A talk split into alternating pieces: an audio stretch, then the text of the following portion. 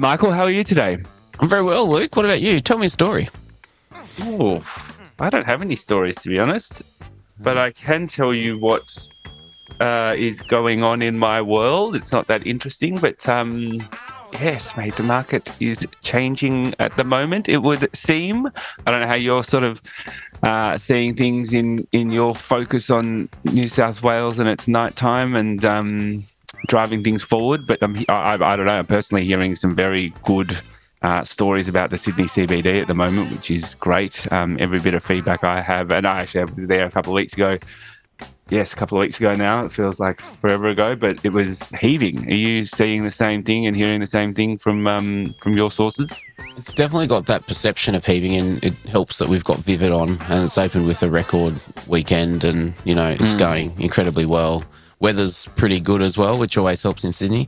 I am speaking at an upcoming conference actually, and uh, I, I, don't know if by this time people have seen the uh, um, Callan Boys uh, Sydney Melbourne food discussion, and it sort of prompted me to update where I was at, at going out and checking out new Sydney restaurants, and so there is a long list of places that I simply haven't gotten to as mm. you know this sort of deluge of new properties come onto the market and you know I guess one of the big high profile openings is Le Foote in the Rocks which is the Swillhouse uh, venture and I had a sneaky peek the other day, and uh, it's uh, all looking as one would expect from the Swillhouse team. And um, and you know, it's just a you're reminded if we can get the conditions right on something, uh, how wonderful it can be. And I was reflecting on this as I kind of strolled past the old side of Bulletin Place and th- was thinking about, you know, at that time opening a small bar for 40 people when the city's tearing its, uh, uh, you know, put an open heart surgery, the light rail going through, and it just being a bit of a, a very challenging market, plus lockouts and the rest of it,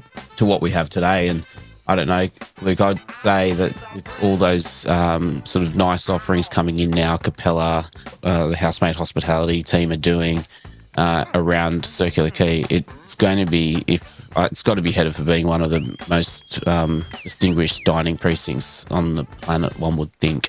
It's amazing. I mean, I, I haven't thought about this uh, at all until you literally just brought it up. But it's amazing how you see the shift of um, food and beverage across the city over time, right? Like the, the Rocks and Circular Quay five to 10 years ago wouldn't have been perceived as, to, as a go to destination for dining. But now when you add that, you know, Lafoot, Hinchcliff House, I was there when I was in Sydney last time. It was like you can walk into that joint at any time of day and it's got vibe and there's just heaps of people in there. It was awesome.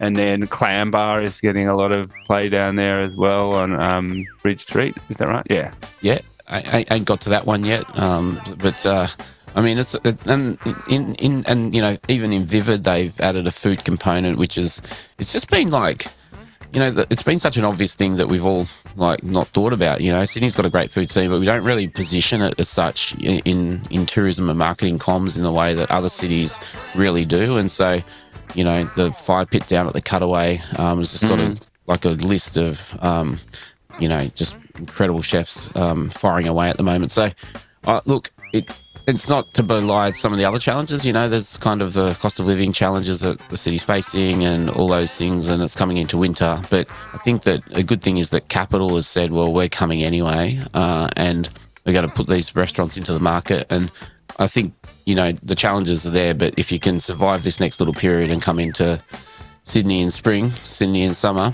that's uh, you know, that that's what people want to do. And we're still missing, we're still missing a, a bucket load of international tourists um, in in comparative terms. And here's a stat for you that came up at the Tourism Transport Forum that I spoke at recently.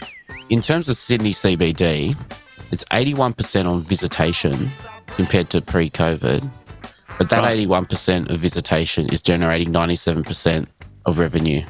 Right. To 2019. So you get back to 100%. Yeah. What, what it means is that people are just using the place for entertainment and, and that that's reflected like the spend mid later in the week is higher than it was pre-COVID, if that makes sense. Although, you know, the Monday period's about 86% or something like that. So, you know, it's, um, to me, looking at it, it's it's good. And, and then again, you know, let's not even forget what's going on all around Greater Sydney with um, people working from home and what that's doing with um, improving places like Burwood and Penrith and others. So, you know, I'm pretty optimistic. But then again, that's probably how I've been for the last the last, the last 40 odd years. So.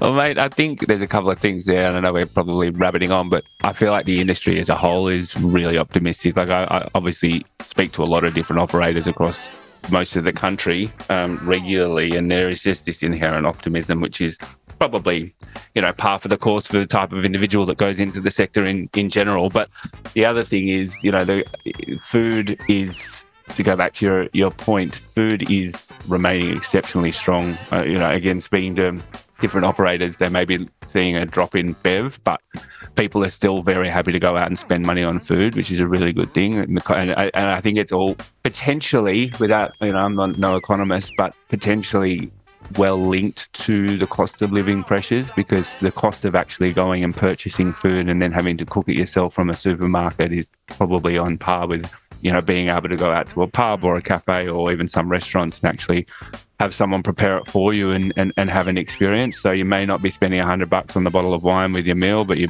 you, are getting a good meal and maybe a glass of wine. So a lot of, uh, again, a lot of operators I've been speaking to are seeing food sales stay really steady, but it's probably the beverage that's dropping off a little bit.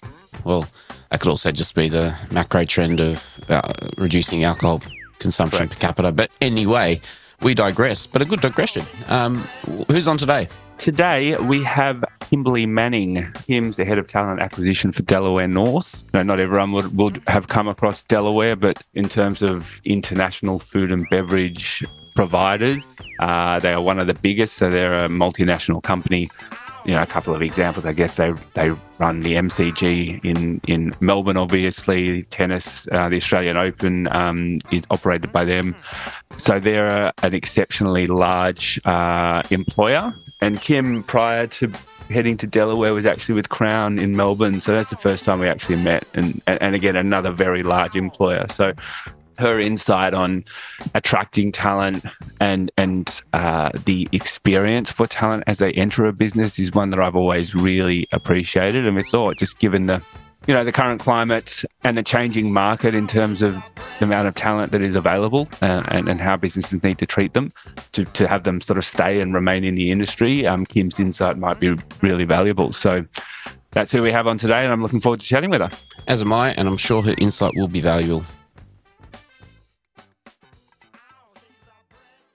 so welcome to the Balance House podcast kim thank you for joining us thank you uh, as usual, we tend to start off by inviting our guests to give a bit of an overview of, uh, I guess, their personal journey through the industry, um, just so we can really. Uh, we'll have done an introduction before this, letting everyone know all the wonderful things that you have done and that you do. But from your, in your words, can you just give us a bit of an insight as to, or an overview, sorry, as to you know how you entered the industry, your career path, and, and the journey that led you to where you are now?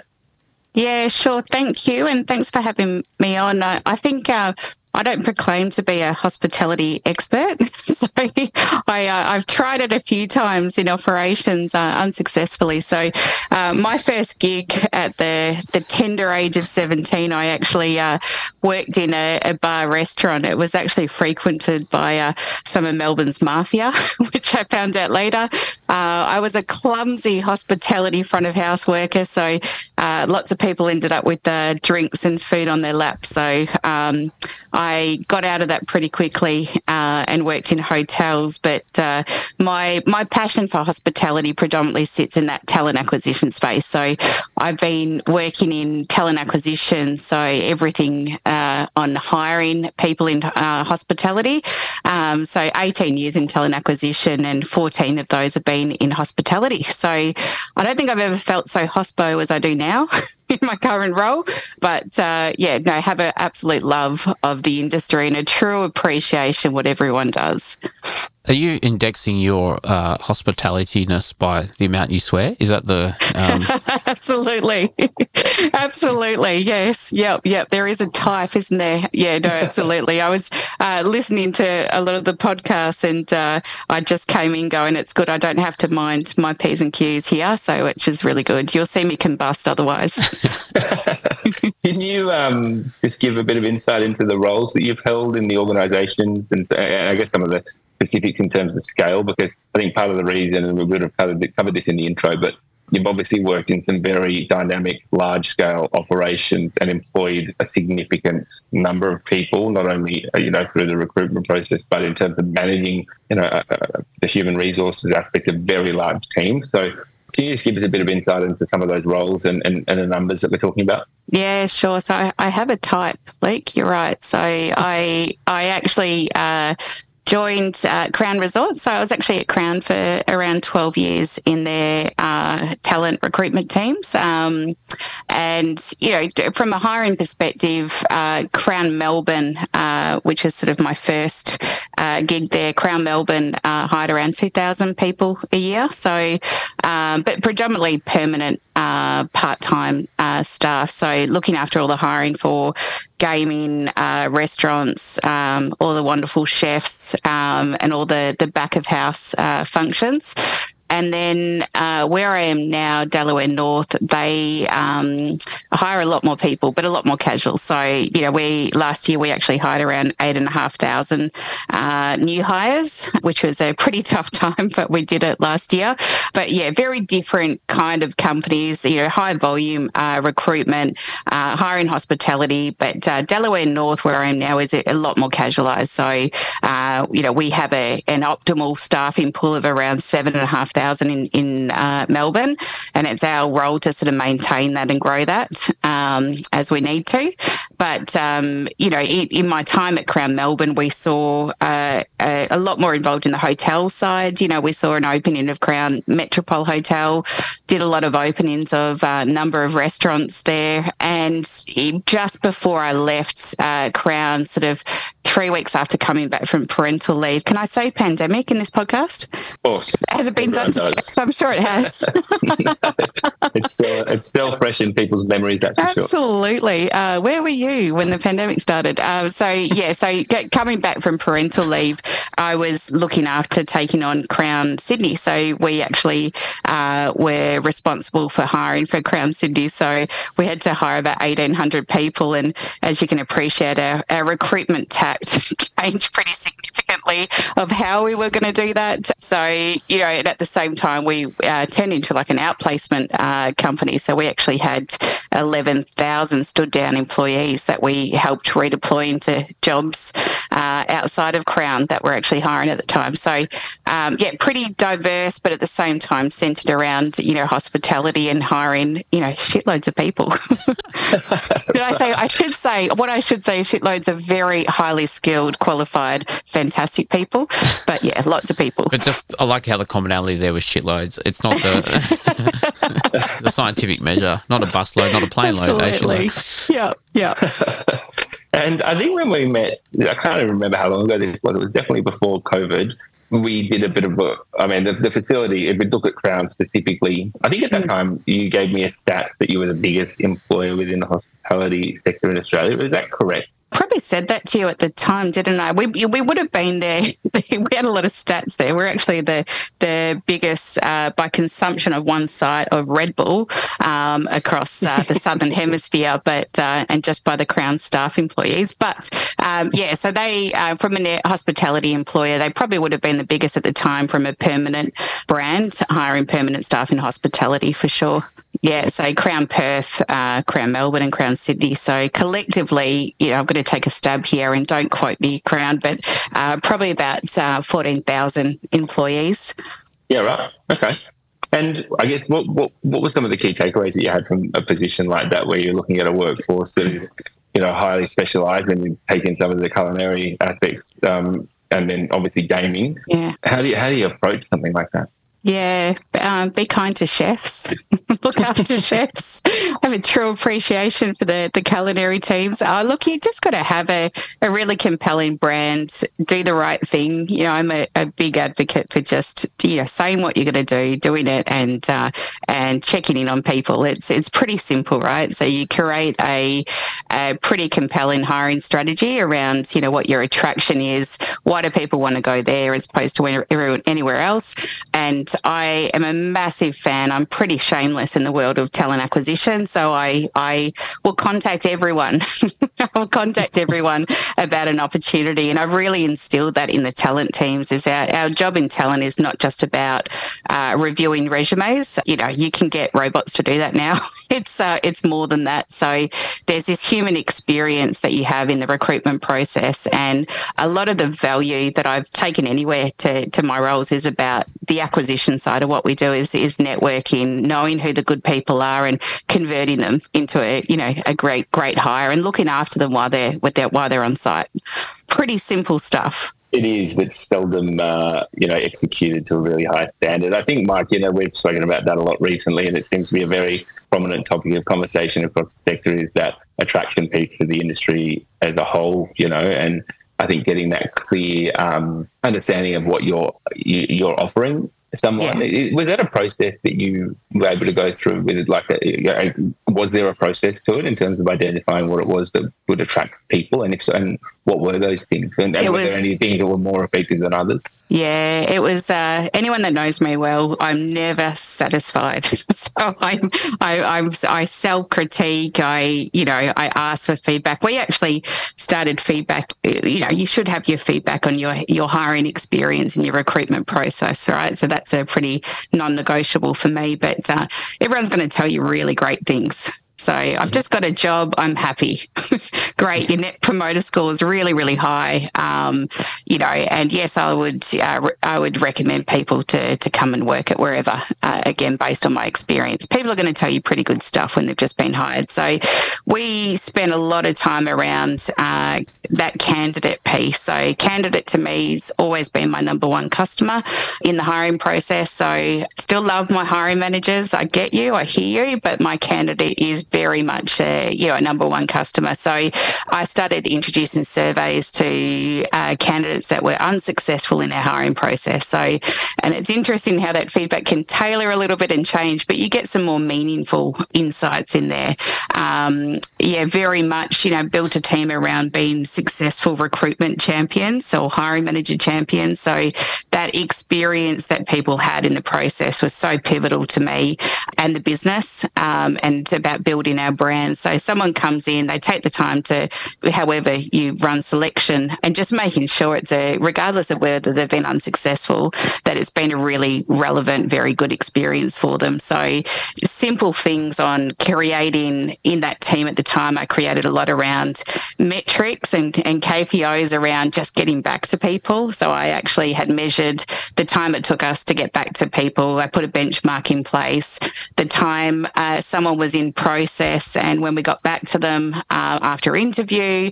It's very simple things, but um, I think what's always made sure that we're front and centre is just the ability to communicate to people well and on time the other thing is everyone's hiring in hospitality and you know and even when i was at crown less competitive than it is now we had to make sure our processes were competitive. So from the moment someone interviews with us you obviously want to take them to the next stage straight away um, mm. and they know where they are during the process. And you know and from a also from a hiring perspective there's so many channels we can use to attract staff. And you know i'm very multifaceted around that. I just uh, advertising, you know, probably at Crown at the time was about 30% of all the hires. It was everything else you were doing around internal mobility. So, you know, uh, offering internal opportunities to, you know, partnerships, platforms, uh, training, education, etc., uh, to try and sort of help fill, you know, the, the people coming into the business. I just want the simple thing, and I just want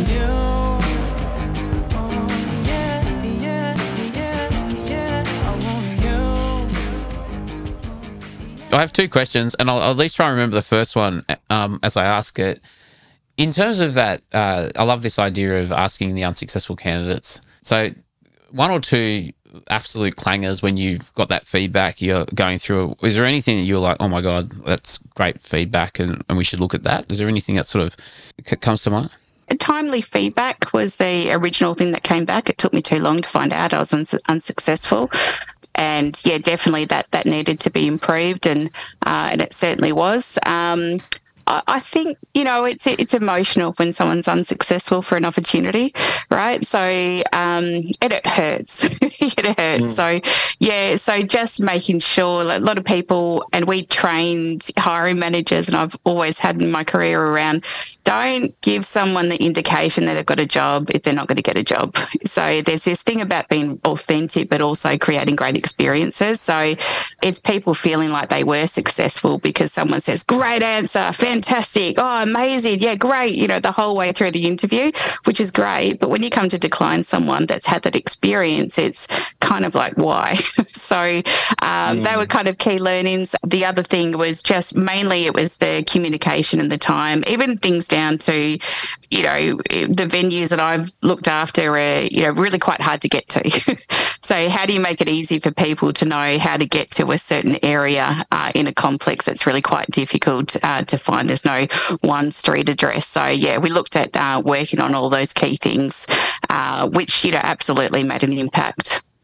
It's unrelated, but I, I was just reflecting on um, the very precise definition of shitloads previously, and in, I think it was mainly perhaps in the recruitment processes for Crown. But in I've never been close to this, but when um, I've observed shifts in the market, like for example, when the acquisition behaviours happened with Urban Purveyor Group and Rockpool for like some time back, uh, you, you, know, wages sort of had a lift at certain levels, like just the sheer demand that uh, something like that puts on the system. Did you sort of see that happening with like the mass acquisition for Crown? And uh, was it a discussion? Was it budgeted in, or did you have to go back and get more cash for people? Like, what's the dynamic that it creates? At Crown, not really. It's pretty structured. So, you know, different to where I am now. You know, we've got the HIGA Award as our foundation award. Uh, in some areas, we operate an enterprise agreement, but Crown was very much set stone an enterprise agreement or salary. So, you know, what they're doing now, it, it might be a little bit different to, to where I was at the moment. But, you know, opening up key restaurants where you're looking at specific skill set, for example, for, for chefs, I think uh, one of the hardest roles at the time was a turbo wok chef, trying to find them, um, and not just one or two. There's you know more at scale. So and it's so competitive. So you get a lot of smaller companies that can flex their their salaries up. So Crown can be quite structured, and it's very hard to do that when there's very set uh, salaries. So um, there's other ways to look at attraction, um, and that's through you know the career pipeline. Um, so okay, we'll come here. We might not pay you as much, but you know, if you come here, you're actually one of X amount of thousand people, and your career can go to X, Y, and Z. So I think it's you've got a lot more uh, value proposition to sell as as opposed to your weekly earnings, which is still very important. Don't get me wrong, but it's knowing how to talk to people and knowing what's important to them and knowing how to sell that. Does that answer your question, Michael? Yeah, I think so. Like I, I was just uh, it, it um. Yeah, I, I have, I, have, several others, but um, I, I may throw back to Luke here. uh, looking at your, I guess I, had a actually I've got a two part question in terms of the um, attraction strategies. Are they different now compared to what they were maybe five years ago? Take the pandemic out of it, but like just in terms of how they have changed over the past period of time. It could be due to the pandemic or not. It might just be time um, yep. as new technologies open up. And just from an operational perspective, in terms of how you're managing you know, say auditing or, or, or, keeping track of the timelines between giving, you know, an interview and then giving that person feedback. How did you actually do that operationally? Because that, that might be actually quite helpful people understand, you know, was there technology involved in that? Was it was it more rudimentary than that in terms of managing spreadsheets or whatever it yeah. might have been? Yeah, sure. It's a good question. How long's the podcast? long enough, I, as long as you need. Hey, I, I, I challenge what I thought I knew and what I know now, and I think everyone's in the same boat, right? So I don't profess, although I've got a lot of experience, I don't profess to know everything because so much has changed. So yeah, my whole it, in this market now, to where it was last year to where it was a couple of years before that. It's all changed. So the role I have now is quite different because I've I've come on board with Delaware North to set up a talent acquisition function. So with that comes a, um, a strategy on building technologies as opposed to coming from a mature talent function. Um, so yeah, so we're in that you know evolution at the moment of of where we've got to be with technology. But yeah, absolutely. Since I've been on board here, I've adapted a lot of different hiring technologies to help support. Not so much in the you know measuring the uh, the time it takes to get back to people. We've got a pretty clunky port, report that I've downloaded to to check in on that. Um, but I've got lucky enough to have a really strong team that actually cares about that experience. Or they hide to care about that experience. So you know that's managed pretty well organically, I would say. But um, from a technology perspective, yeah, look, I put in a, a tech stack which is will change again to what we get, which I would say would be best in class um, two years down the track. But it's changed, you know, how quickly we can recruit and just making it super easy, particularly for the casual market. It's a if you're not um, don't have things in place that are just quick, easy, competitive, and friendly for people, they're not going to bother. Um, mm. So yeah, so we've looked at a lot of things from talent acquisition on what we use, tech we use, to what we use in terms of uh, when someone sort of gets their first shift in a casual employee, how they're using our app, and we're trying to make it super friendly so they can pick and choose, and it's just easy for people. I don't think we've really fundamentally got the answer yet, but we're on the right train to get it. I was interested in terms of obviously your perspective around talent and what they're looking for, like what you're hearing from them now in terms of what they're looking for and what's motivating them. Because again, this is, mm. you know, I can't, I can't, think of too many meetings that I go to where that doesn't come up, where, you know, there's not insight thought from employers as to how they can best meet the market in terms of, you know, yeah. what, what's motivating them. Have you got much insight on that? Are there, are there, recurring themes in terms of, you know, if you look at the casualised workforce and then even the permanent workforce, whether they're the same or different? Um, what's your, yeah. your take on that? very different. So casuals, yeah, with the insights actually, we're about to roll out a, a new employee value proposition uh, for the Australia and New Zealand business. So our American business rolled that out last year, and and they did a lot of data, uh, a lot of testing of that to to roll it out. But it was done pre-COVID, so you know I can probably talk to less so from a what are we hearing. Uh, we've got a number of um, surveys that'll be coming out, which will help us us with that. But from a casual perspective, I know that our casuals get attracted by the venue, the ease of getting to a venue as well, um, the uh, the ability to pick and choose their own hours. The other thing is around uh, career progression, less so in casual. Um, although some people start out in casual and want that, but we've got a lot of casuals that are working in highly, you know, senior roles in corporate that work at the MCG for us on a on a weekend. So it's a real mixture of, of people. Um, but yeah, casuals, I, I would say for for us to be competitive we we you've got to be quick and you've got to own that share of the market. It sounds terrible, but you've got to the moment you find someone, convert them as quickly as you can.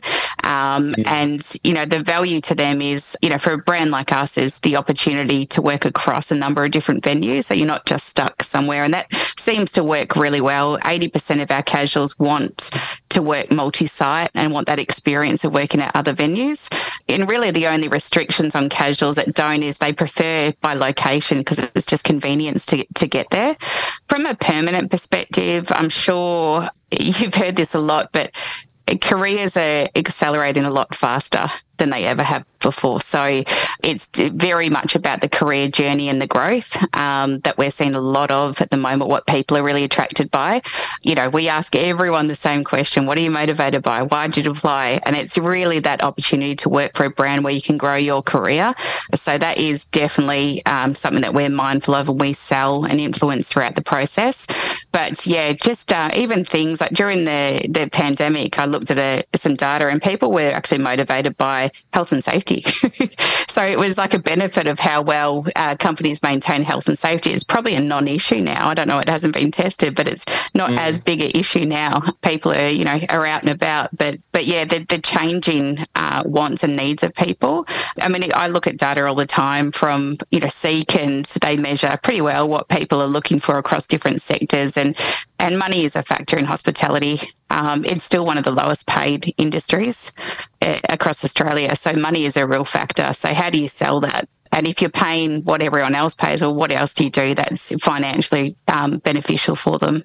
Mm, that's an interesting. It was going to be my next question because I think mm. if you if I think back to pre-COVID, um, we would have probably not put money at top of the list of motivating factors for talent, like you know the work environment, how they're treated, the culture of a business, the brand alignment, for example, will probably rank pretty high. Obviously, money is always a factor, but it seems like now that's that's shifted pretty considerably, and it's probably at the top. Yeah, money, uh, flexibility as well people want flex. Um, so flex can look like many things. Flexibility in hospitality was uh, an interesting concept pre-COVID. Um, sorry, um, but now that's um, yeah, flexibility of just you know I can work on my terms, and you know the power that if you look at the pendulum of you know jobs versus candidates, it's still in the candidates um, uh, on the candidate side. So they've still got a big voice of what they want when they want, how they want it. So it's it's really catered catering to, you know, that market where it's still very candidate short,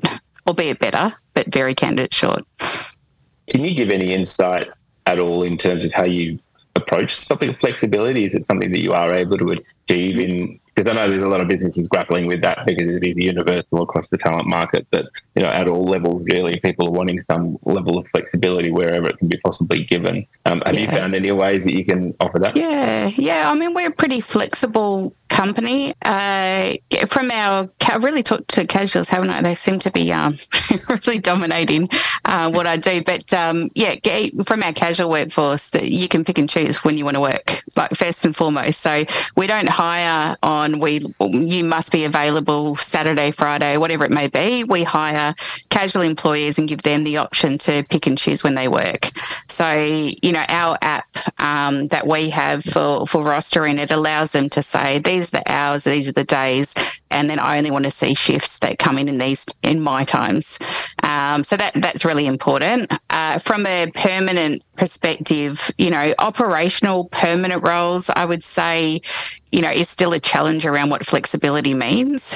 Flexibility can mean many different things. Uh, a lot of our workforce is um, flexible in terms of where we when we are at work, but that's the the support functions for the business. Uh, when you're operational and customer facing, it's a little challenging, right? So, but there's a lot of a lot of other things that you can do to you know cater for what that flexibility looks like.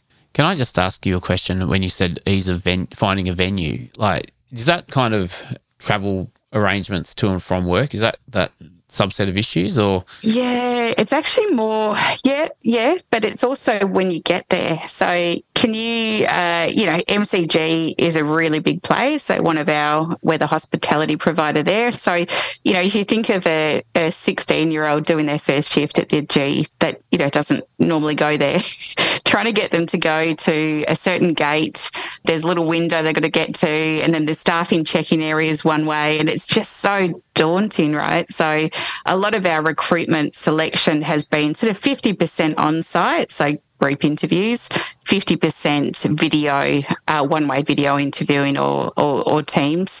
Yeah, so when you sort of come into your first shift, it's super daunting. So the team have done a really good job in creating video content to say, you know, go here and you'll see this. And, but it's a, it's not a, they're unique venues to actually find and to get into. So it could be quite daunting for people to, yeah, to get to their first shift.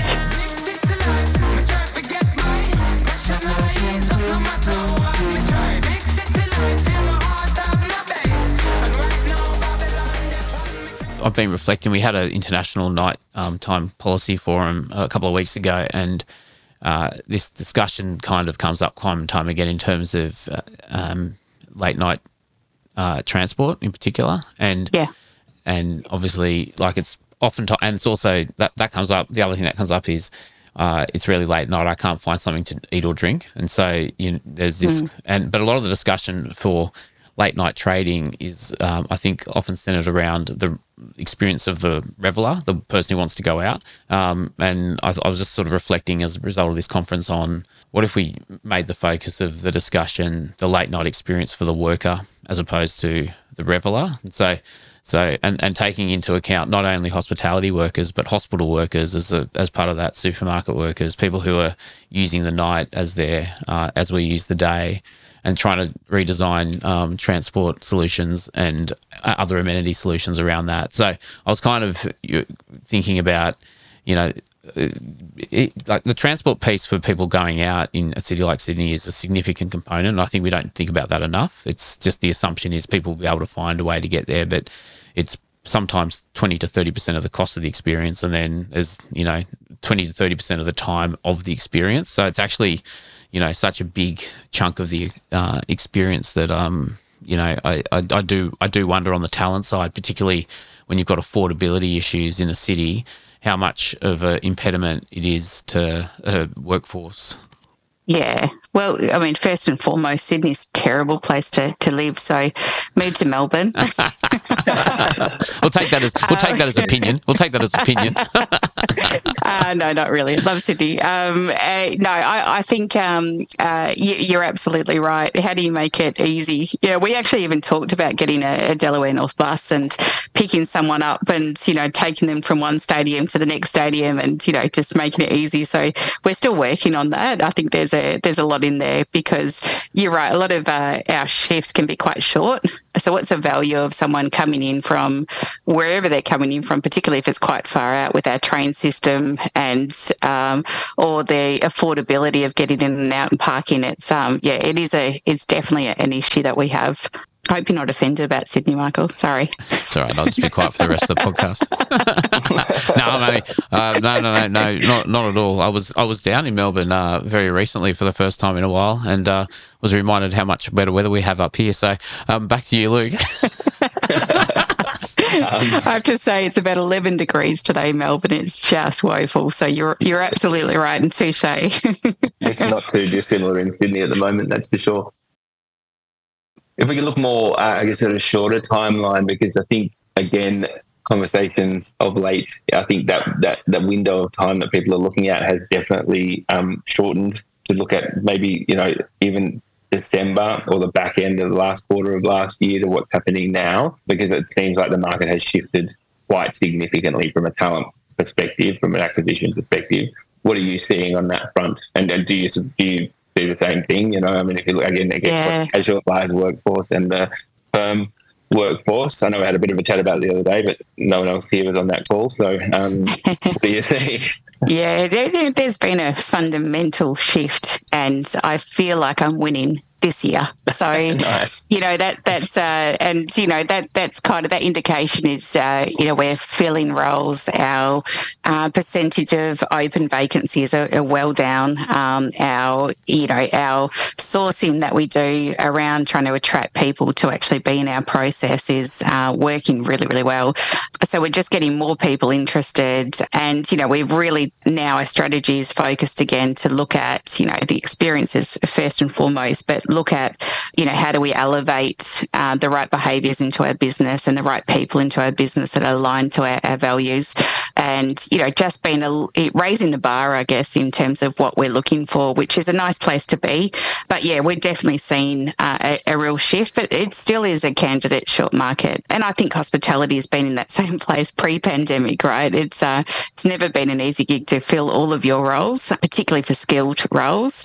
Interestingly, we're doing um, we're doing really well with our culinary space, um, which has always been a an area that's really hard to fill, and particularly at the scale that that we do. So, yeah, culinary is going really well. well I'm just touching wood now, but um, um, and you know, probably the issues now that we're dealing with is just you know looking at things through our funnel and our pipeline. So from when we assess someone straight away we'll give them a contract. We'll if they're successful we'll give them a contract and we'll take them through our hiring process. So we're super competitive on that but we're looking at what is our percentage rate of you know offer to accept? What is um, from once someone's accepted a role how are they going? Are they still in the business after a 30 60 90 day period? So we're starting to be a little bit more sophisticated on how we're looking at talent coming into our business uh, which is a, a, nice place to be last year for everyone i'm sure was um, someone described it as a bloodbath last year and it was kind of summed it up for me yeah so i think um, it's yeah definitely shifting but you know the key roles that seem to be really quite hard to fill. I, you know, you and I were talking about this the other day. Function roles. You know, a lot of people have mm. left operational function roles, so they're.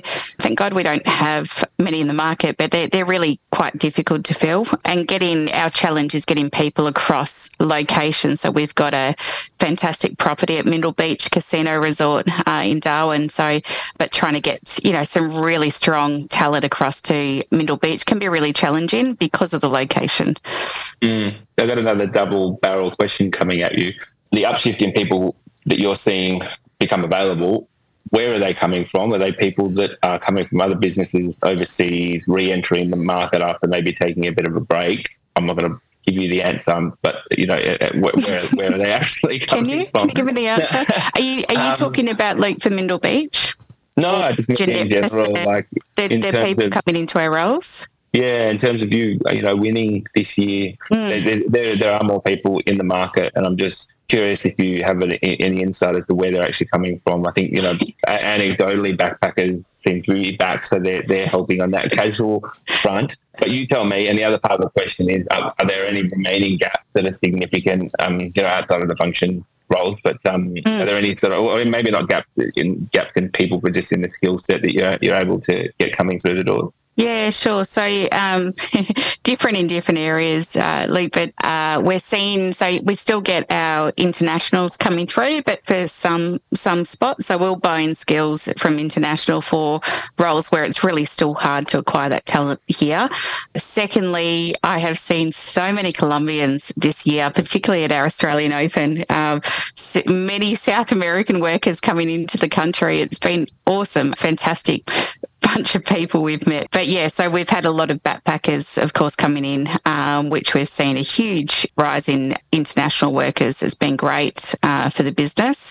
Uh, and then I guess the uh, what I'm looking at now is uh, I'm a very, very strong female advocate, and you know, I would love to see more females in culinary. I'd love to see more females in senior leadership roles. So that's sort of a skill gap that we have, uh, or demographic gap that we have across the industry and hospitality. So I'm just shifting my focus to go, how do we make ourselves super attractive to uh, strong female leaders, and particularly females in the culinary space.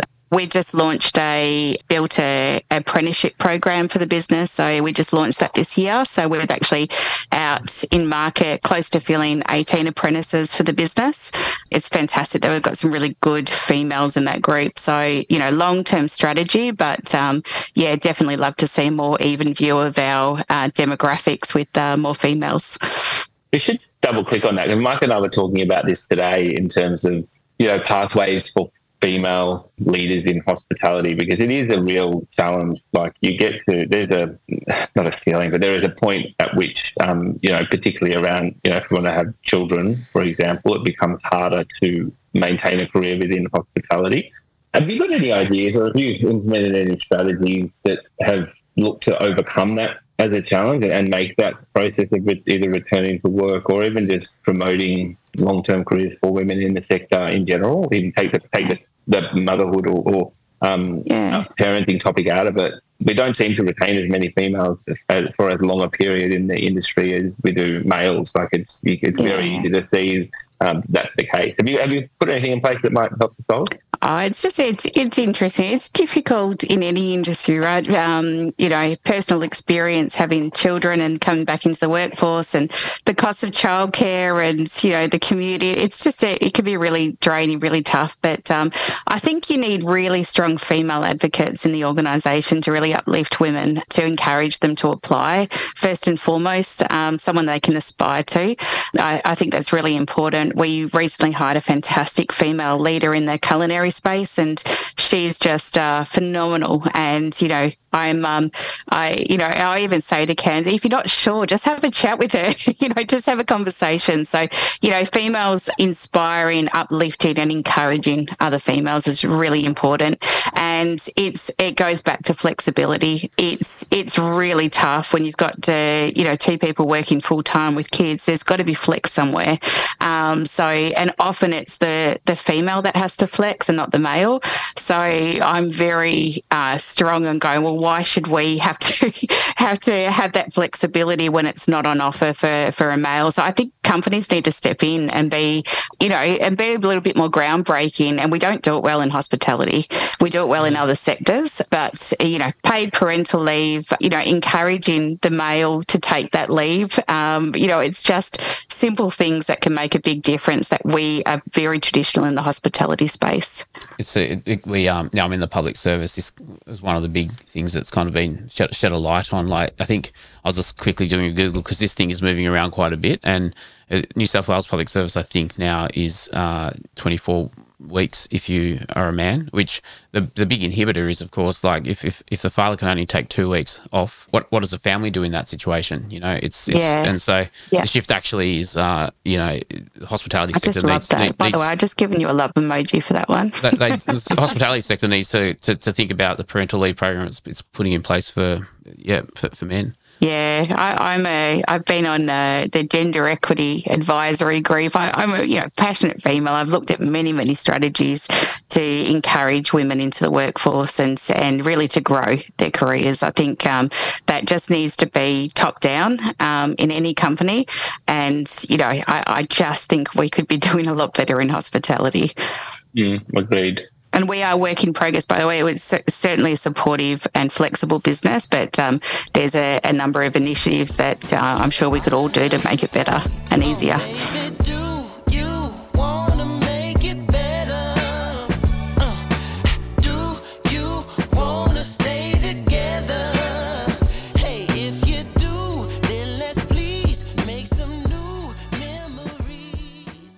This may be um, random, perhaps not, but how far beyond the actual attraction piece does your role extend within the business?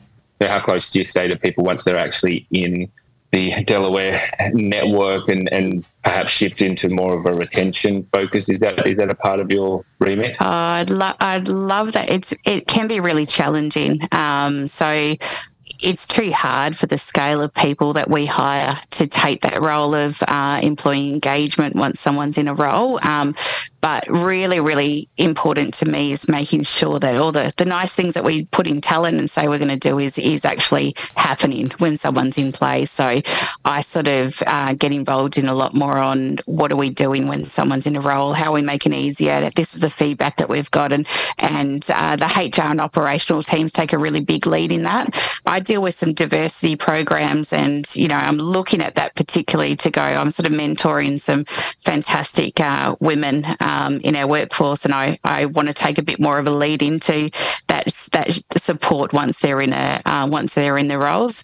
But it can be challenging just given the volume. So I do it really well when it's you know uh, I look after all of our senior hiring, and I've hired someone I check in for first day and first you know so I do that well. But it's a smaller cohort compared to the volume that we recruit but we're, we're actually introducing uh, a lot of surveys to the business upcoming uh, next month. So that's going to be really interesting. We've got some really good, um, really great project. Uh, a listening project. So we're going to hear a lot of stuff and we can do some really actionable, um, nice things to look at employee engagement. So not a random question, Lee. I'm just thinking, I mean, I don't know how to frame what I'm thinking, but a lot of the things that you're doing, you know, you need capacity to do them. And you've got obviously a huge workforce. Just thinking about how, you know, someone with a smaller workforce and, and, and maybe doing it themselves and also running the business, um, you know, if they own a single venue and, and they're still looking to achieve some of the things that you're achieving, like if you could distill like the best things that you do or the most effective things that you do Yeah. for someone who doesn't have time to do them all, like are, Yeah. are there specific things that you think hold more weight um, than others? That you know, if you took one thing away from what you do, what would that be? Yeah, I think um, I, I don't know. I've always been successful because I'm I'm kind. I believe in kindness. and I I know it sounds really low level, but kindness to me in the the candidate, you know, process is getting back to people. And I'm sure you've probably heard that when you when you speak to someone that's applied, they're like, "Wow, you know, I applied for." Still in this market, you hear all the time, "I've applied for ten jobs and no one got back to me." Just getting back to people is just such a simple thing that you can be doing. Makes a big difference to your likability as a as a brand. If I was a small venue and you know I didn't have a talent team and I was operationally driven, I'd be using my employees as advocates. So um, you know, um, looking at programs like employer referral programs, incentivizing people to you know to bring people back into the business and make that as your number one source of hire, and and spend less on advertising. That's probably not not working. So they're kind of key things. Is just yeah that that uh, ability to look after people in that talent process and you know spending a bit of time with someone once they're in the role just you know consistently checking in on people um, giving people a voice uh, anyone can do that. It just takes a little care and time. This is a really, really unfair question, but oh go for it. Building building brands is where I'm going, and like in terms of uh, a, a time frame to genuinely build a positive employment brand around a, a, a business, and or correct like a failed employment brand, um, which might be even more topical for some people listening to this podcast. Like, or, or how how do you go about it, and what sort of time frame do you think that takes? Inevitably, it's going to depend on the scale of the business. I get that, but you know, Correct. I think I don't think it ever will stop. Right, your ability to build positive brand experiences. I don't think that ever stops. Um, uh, look, I, I'd probably say if something's happened that's caused some controversy or some uh, negativity around brand, that can take a long time to to fix. um, so yeah, there's no time frame on it. It's, it's a good question actually. There's no real time frame that I've seen on it. Look, I'll probably talk to our EVP project. So that's your employee value proposition. It's a really uh, nerdy talent term, but uh, essentially it's about what's your value of your organization that is uniquely different to everyone else. So it's how do you attract and how do you retain people? That's a long term strategy. So we're going into it doing a lot of executional work this this year, but you know you need to actually be able to measure your brand health, not just by hearsay.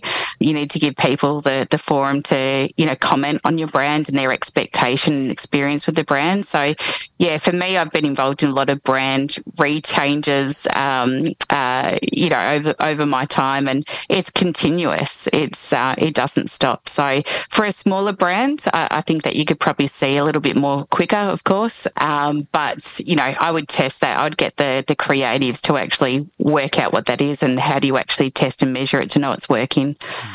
Yeah, like uh, it's like I, I think about it quite a bit because um, it's just yeah, like we've had other like this. We go around on this topic a lot, and you know, culture, the importance of culture, and you know, it always being you can't just let it leave it. You've got to keep nurturing it, and that kind of contributes. All these things are just you got to have a long term position on it, I think, and, and continue to invest in it is probably where I was, you know, my mind's mind's going. But also, just and, and I love, I, I, like getting these insights because I sit there and think, oh, I wonder how we could do this in the public service as well. Because for, for me, in in my role, I've been two years in it, and the team's grown from three people through to twenty five or so, and it's an entirely a talent game.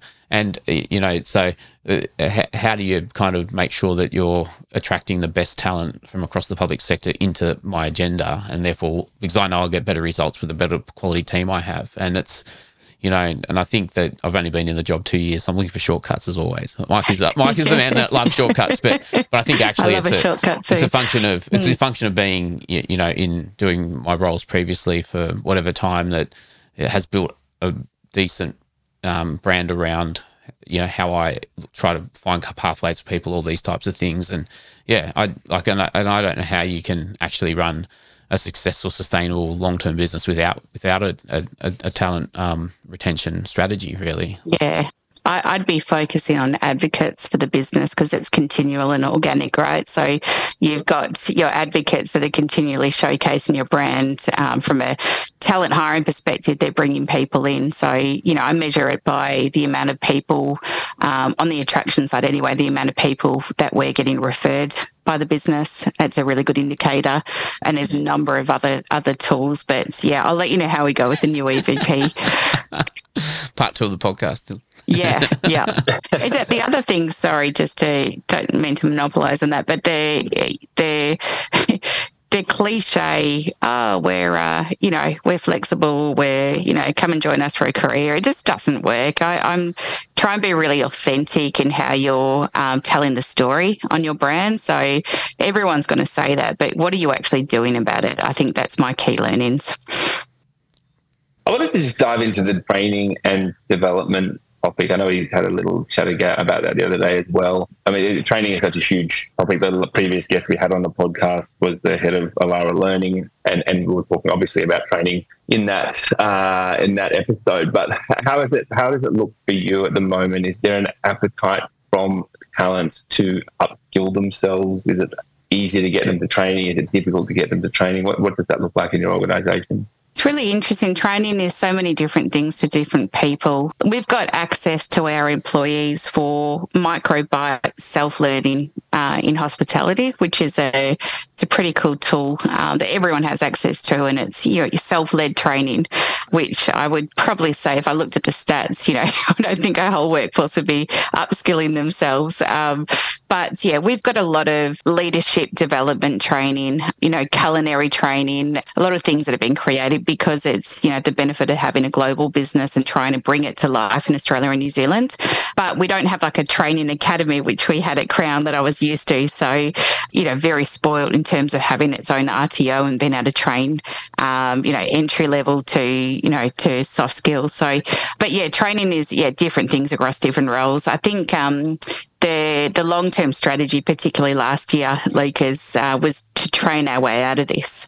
So we looked at candidates who, you know, typically didn't have a lot of skills, were new to hospitality, uh, who had just awesome personalities that would do well with their customers. So that was the key selection criteria is just, you know, being customer focused or having a great personality where you can be confident to deal with people and uh, and then training them. So how that works is very different to every venue and every role type, but that was definitely the long term strategy. Um, even things like skills, so there wasn't enough RSAs in Victoria last year to fill our roles.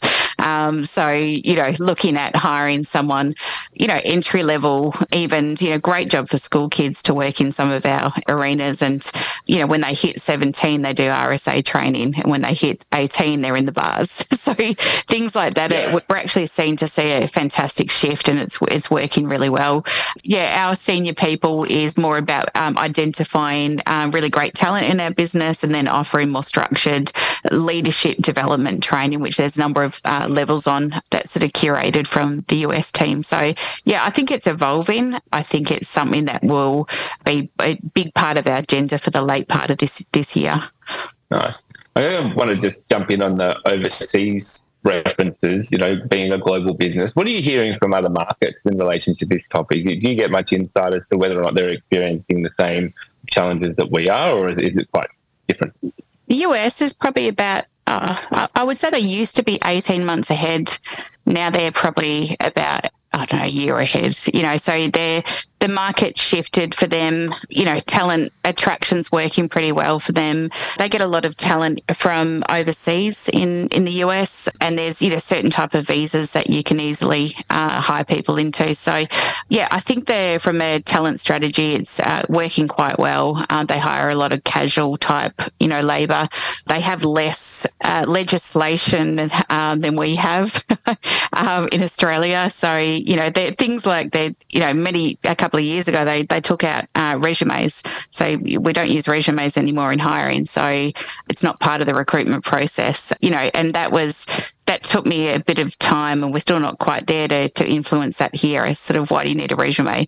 So there, there's a lot around that they're doing around it's similar to what we've talked around is more in that um, looking at the experiences through the pipeline and uh, really because they're so large there's i think there's 40000 people uh, that work over don't quote me on that one um, over in the states but definitely their their mobility and moving people around um, is a really key uh, so hiring less people externally and, and really being able to forge careers internally is a is a big theme for them. Nice. It's a family affair. It's a family affair. Yeah, family affair. Kim, what about uh, changes to visa uh, conditions for employment here abroad? Like, what's the latest?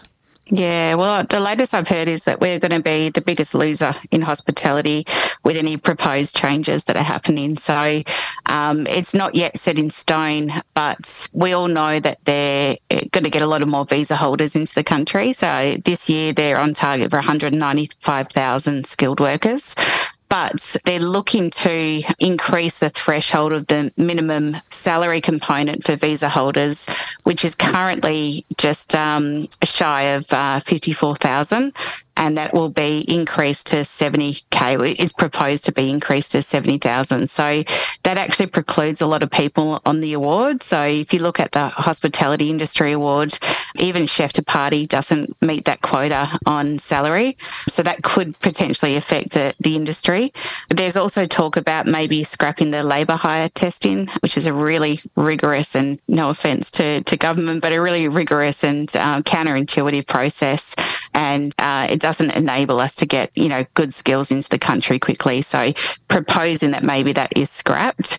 But the, the main change is going to be our student visas. So um, student visas have had a concession where they can be work unlimited hours. And then from July 1st, they will go back to in uh, restricted hours, which has changed. It used to be 40, 40 hours per fortnight. It's now increased uh, to 48 hours per fortnight. So it's great for the educators, but um, yeah, it's uh, it's a bit terrible for our industry. So we've had that concession in for a long time where we can work students, you know, as many hours as they choose to. So they're the main changes that I know of. Again, it's it, there's a number that are still proposed, but um, main things that will affect our industry.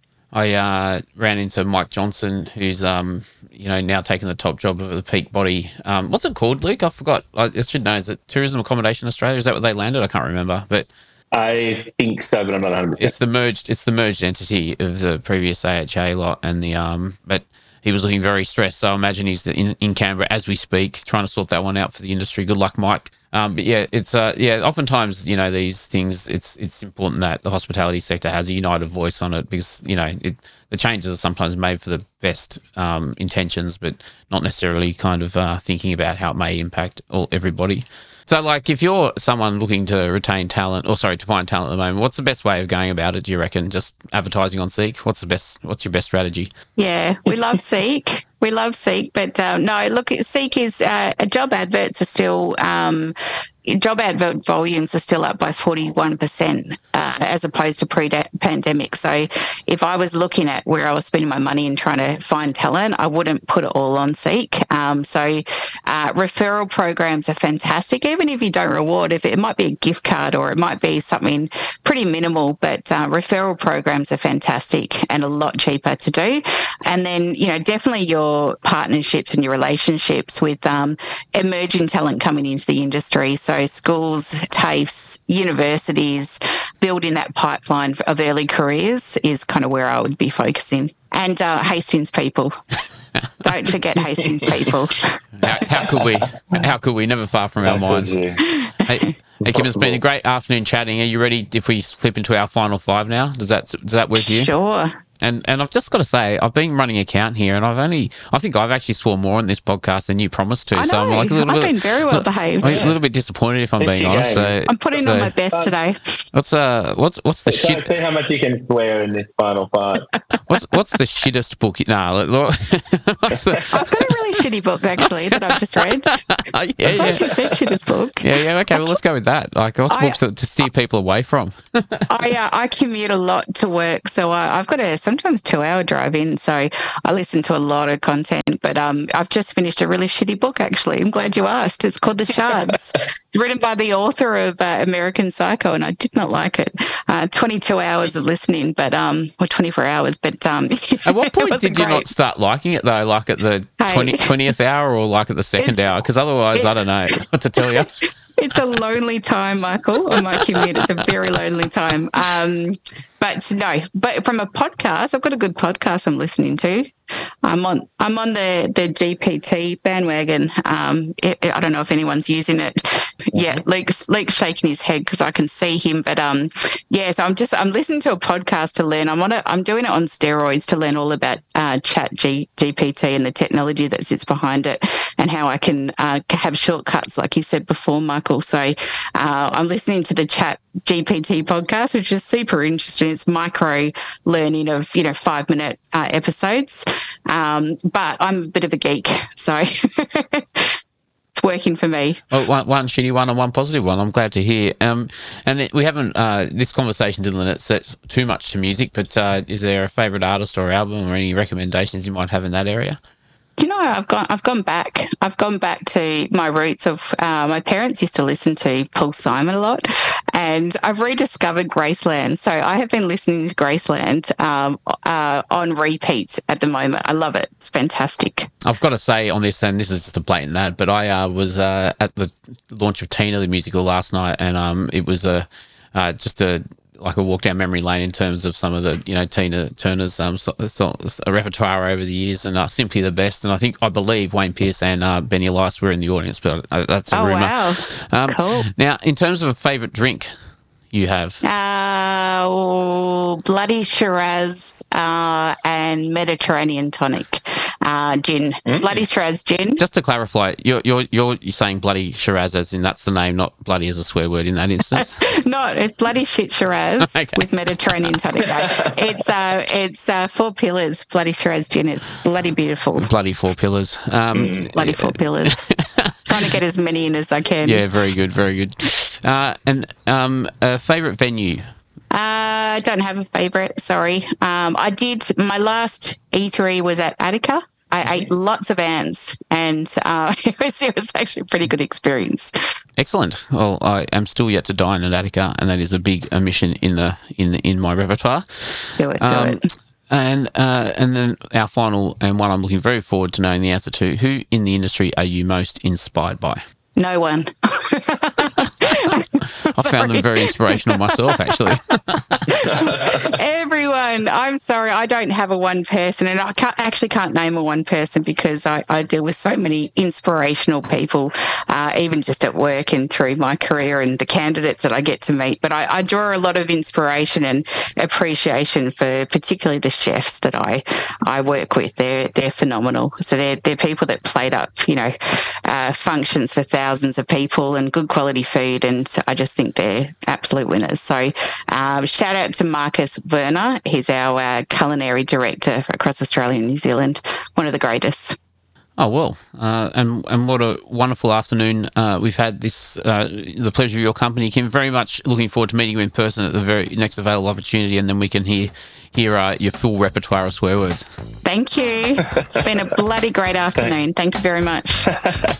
Thanks, Kim.